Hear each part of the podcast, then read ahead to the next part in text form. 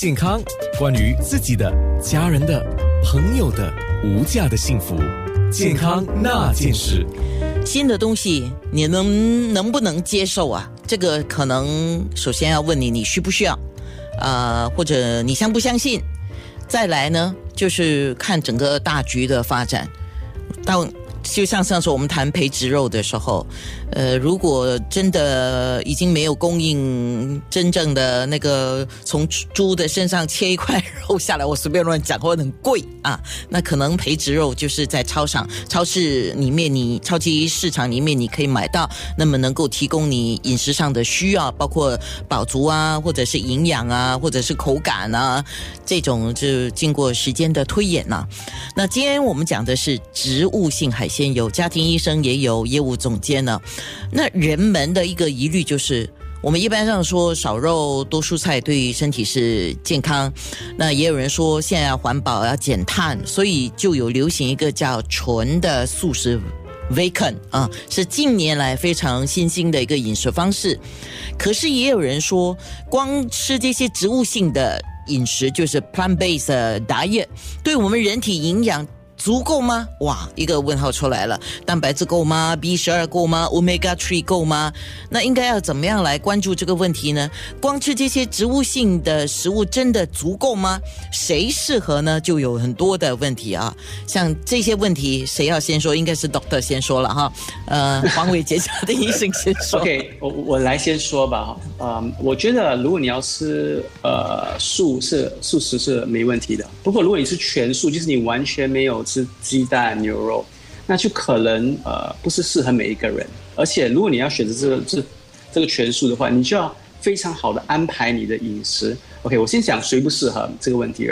孕妇或者在喂母乳的女性，我们都大致上不支持你吃全素，因为你吸取的维他命 B12、钙质、维他命 D、铁、Omega-3 还有蛋白质会不足以让你的胎儿还有你的婴儿健康的成长，这是第一点。第二点就是凡是发育期或者16岁以下的小孩子，我们也不大建议全素，因为你正在属于发育期，你正在成长，你身体需要很多的那些蛋白质啊、钙啊、铁啊、维他命 B12 来帮你有助的发育，所以这些情况下我们也不建议吃全素。你吃半素或这样还好，可是全素我们就不支持。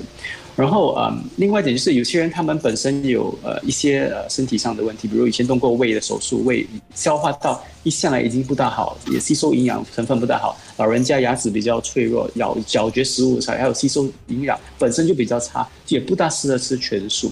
如果你真的因为你个人的因素选择要吃全素的话，我就会建议你，第一点就是你还没有开始之前应该看你的医生去做一个简单的验血报告，看你的 B12 铁钙质够不够。然后你在吃全素的期间，你应该每隔3到6个月就应该验一次血，来确保你的维他命 B12 还有你的钙啊，你的身体没有被这个全素而受到影响。另外一点就是，我建议你如果可以的话，要吃一点维他命 B12、钙质和铁的维他命来补充一下那个维他命，要不然就是喝一些比如一些豆奶，他们已经添加多加的钙啊、多加铁啊、多加维他命 B12 进去。然后吃全素的话，尽量不要只局限于吃一两种素，就是一直吃这种吃一两种素，尽量要吃多 variety。所以我们讲有些比如soya bean 就是黄豆啊，它蘑菇其实很高维他命 B12， 还有铁。很深绿色的菜，比如 spinach 之类，还有豆类，比如核桃、walnut。这些都是很多高 Omega-3， 所以你可以就是你如果要吃全素，你就要安排你的饮食非常的恰当，就是要在素食内要有一定的 variety， 你要吃很多不同的，要不然你就要吃 fortified 的，比如我们今天 Colin 的产品，我相信有些是 fortified 的，有些是有加强那些维他命的之类，所以你们可能要吃这些来补充一下，不要只单单一直吃一种素食，要不然你久而久之就会有维他命缺陷的问题，所以也要经常验血啊。是，这是我的观点。那像刚刚我提的这个问题，其实在我们的面部直播已经有人问了啊。普遍上海鲜能够提供，比如说像一些矿物质啊，是铁啊，像刚才我们提到碘啊或者什么的。那植物性海鲜也能够提供相关的含量吗？这个问题在面部上，我们请 Colin 来回答一下。健康那件事，96